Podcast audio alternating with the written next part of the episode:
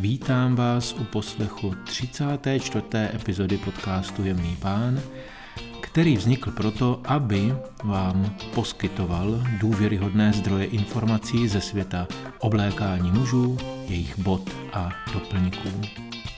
Od mikrofonu vás zdraví Daniel Schmid. Srdečně děkuji za to, že jste právě vy připojeni k našemu společnému přemýšlení o tématech která jsem zmínil. Mám radost, že můžeme společně nacházet důvody, proč se odíváním zabývat o něco víc. Velmi mě těší, že mohu být u toho s vámi a také společně hledat a nacházet souvislosti, které se v oblékání mužů vyskytují. S některými z vás se setkávám i osobně, případně vidím vaše reakce na mém Instagram profilu. Moc vám tímto děkuji za zpětnou vazbu, kterou mi poskytujete a dáváte také tipy na témata, o kterých můžeme v budoucnu hovořit. Dovolte mi ještě tento začátek, tento úvod využít pro jednu prozbu, a to protože o tomto podcastu spousta mužů kolem mě a vás vůbec neví.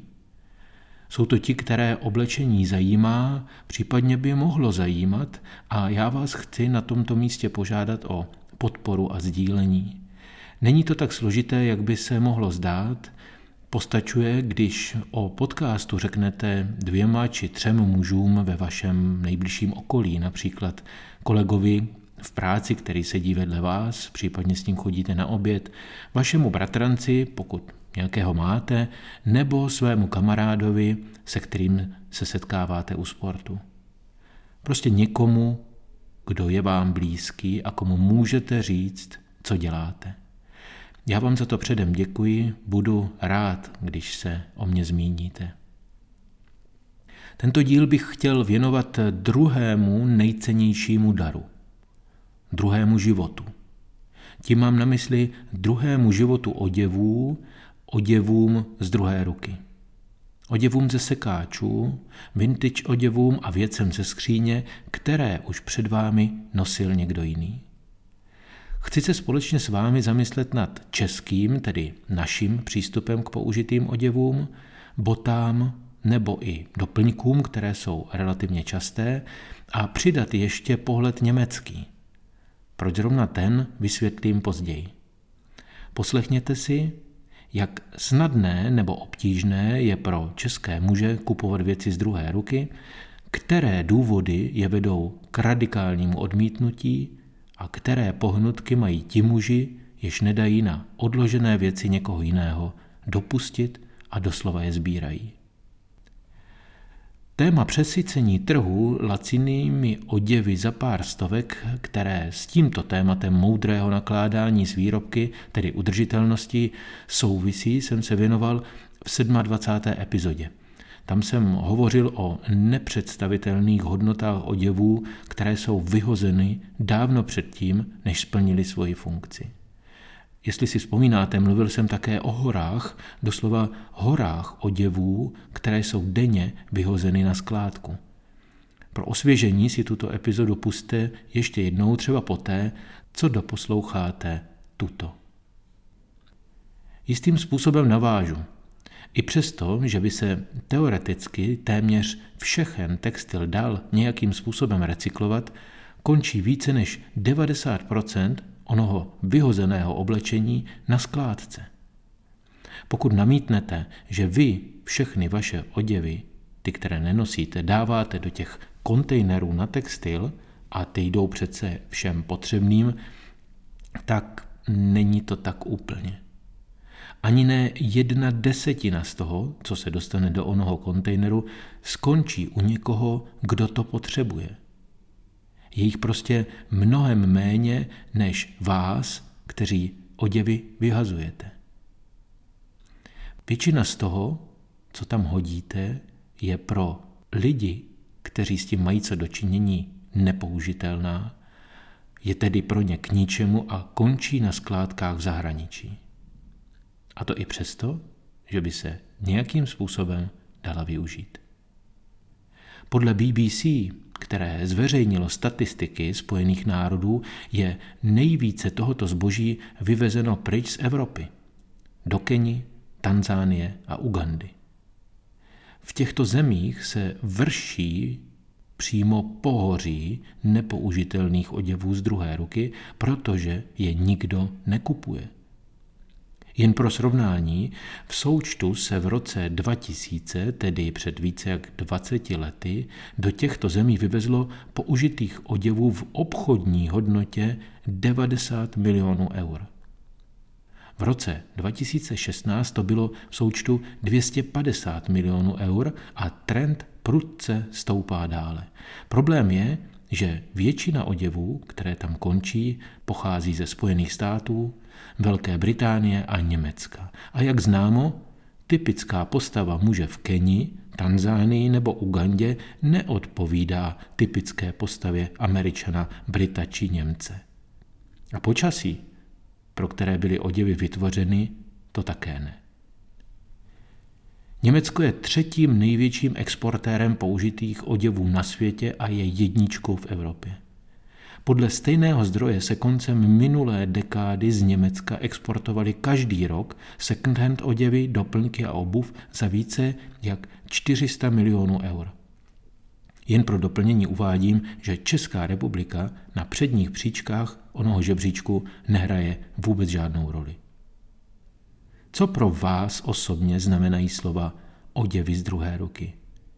Jaké máte konotace a spojení?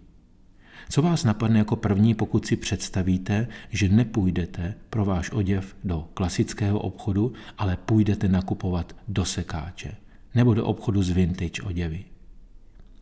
Setkal jsem se s několika, konkrétně šesti názory na použité oděvy, které tedy pro tento případ můžeme použít jako šest přístupů k nakupování v second-handu.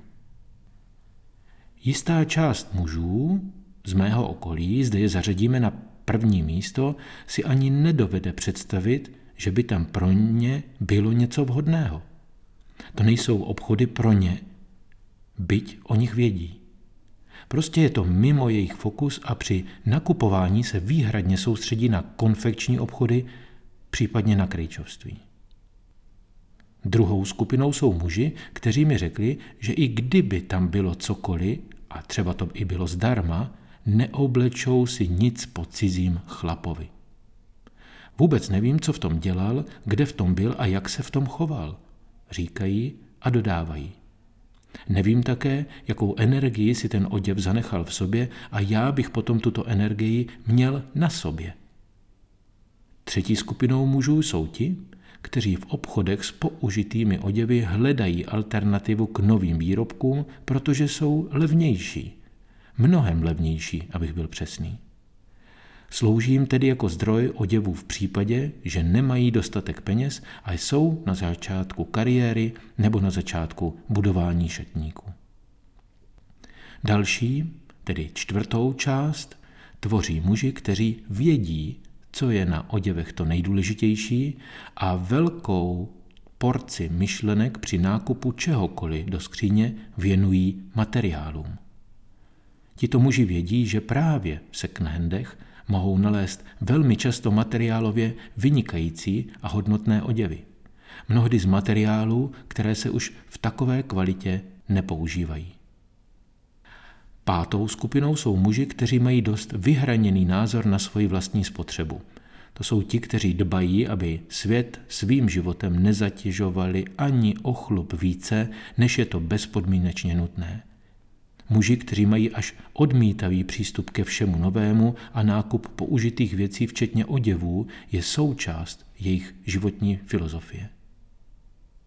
Relativně málo zastoupenou částí jsou ti muži, kteří jsou o oděvech velmi dobře informováni a vědí, že se mezi použitými oděvy mohou objevit i poklady, doslova unikáty, které chtějí mít pro sebe. Jsou to sběratelé, fanoušci a nadšenci a v jejich skříních, mnohdy i v malých skladech, jsou oděvní rarity, limitované edice od návrhářů nebo oděv, který nosil dříve nějaký konkrétní, pro ně důležitý člověk. Dovolte mi vrátit se k Německu jako k největšímu producentu v uvozovkách použitých oděvů v Evropě a srovnat historii o něch sekáčů a rozdílný přístup Němců a Čechů a poodhalit vám také část svého dětství. Oproti Německu má Česká republika v oblasti řízeného obchodu s použitými oděvy relativně krátkou historii. První sekáče se v Česku objevily v průběhu raných 90. let a to krátce poté, co se také Německo postavilo na stranu jakéhosi dodavatele, chcete-li humanitární pomoci do bývalé socialistické země. Já osobně mám však mnohem dřívější zkušenost. My jsme totiž jako děti tuto pomoc, podporu měli možnost konzumovat už dávno předtím.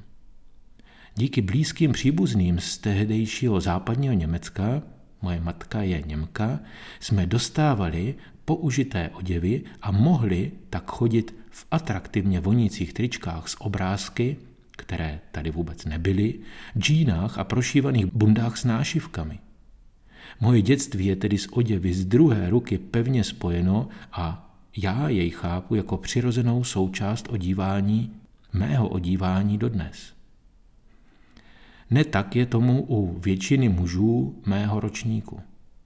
Jak zmíněno před chvílí, jistá část mužské populace, se kterou se setkávám na svých workshopech a přednáškách, chápe oděvy z druhé ruky jako něco až podřadného.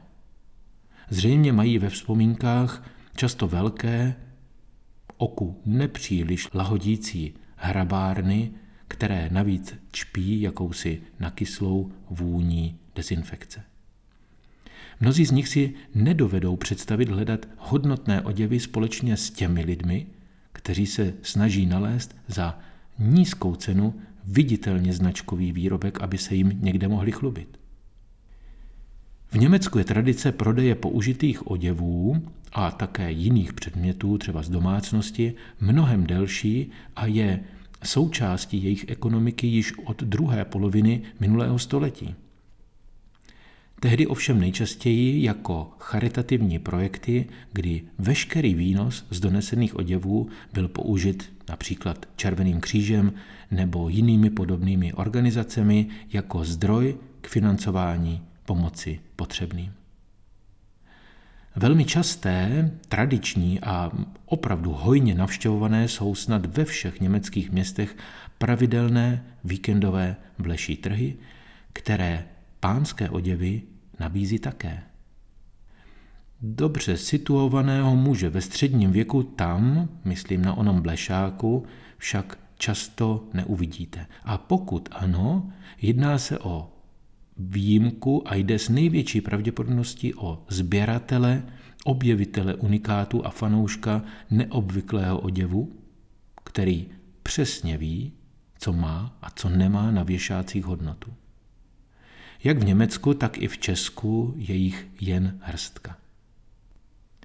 Můžeme už mluvit u oděvů o veteránech, nějakých old-timers nebo young-timers, oděvech mužů? Staré, zachovalé a z pohledu materiálu velmi hodnotné oděvy nebo oděvy od známých oděvních návrhářů se čas od času stávají sběratelskými kousky, a na burzách mohou docílit i zajímavých zisků. Trh s oděvním uměním se začíná podobat trhu s automobily. Historické, mnohdy i sto let staré džíny s patrnými vysprávkami mají již dnes sběratelskou hodnotu. Obdobnou hodnotu a také cenu budou mít ty, které zůstaly z nějakého důvodu nevybaleny a byly objeveny v takzvaných mrtvých skladech kde o nich desítky let nikdo nevěděl. Podobné několikanásobné zvýšení hodnoty mohou zažít oděvy staré jen i pět let, a to ty, které byly součástí malonákladové kolekce konkrétního oděvního návráře. A zákazníci? Jsou mezi nimi rozdíly u nás nebo u západních sousedů? Jistá část mladší generace mužů, narozenými v druhé polovině 90. let, se k cirkulární ekonomice tedy sdílení použitých oděvů, staví již mnohem otevřeněji. Německý mladý muž, bydlící ve velkém městě, jako je Berlín, Frankfurt nebo Mnichov, vnímá nošení, často i velmi viditelně použitých věcí jako vyjádření svého postoje proti konzumní společnosti a všem nadnárodním korporacím. Těm, které chrlí laciné oděvy vyrobené v přední Ázii. To jsou ti muži, pokud si vzpomínáte, z páté dříve jmenované skupiny. Takový muž chápe použité oděvy stejně jako ochotu koupit v úzovkách nehezké ovoce nebo zeleninu a také konzumovat potraviny s prošlou minimální trvanlivostí a doslova je zachránit před vyhozením. Opravdové hranice mezi Českem a Německem už neexistují. Díky sociálním sítím, zvláště pak Instagramu, je ovlivnění trendů ve vnímání použitých oděvů mnohem intenzivnější a také rychlejší než před 20 lety. Mladý muž z Prahy nebo z Brna má relativně často nastaveny hodnoty stejně jako jeho před chvílí zmíněný německý přítel. Budoucnost oděvů je ukrytá v jejich udržitelnosti. Myslím, že má smysl o oděvech z druhé ruky, případně oděvech z mrtvých skladů, dále a intenzivně přemýšlet. Co si o tom myslíte vy? Do jaké skupiny patříte? Napište mi na můj Instagram profil Daniel Smith podtržítko.cz Přeji vám úspěšné a pěkné dny a zůstávejte elegantní.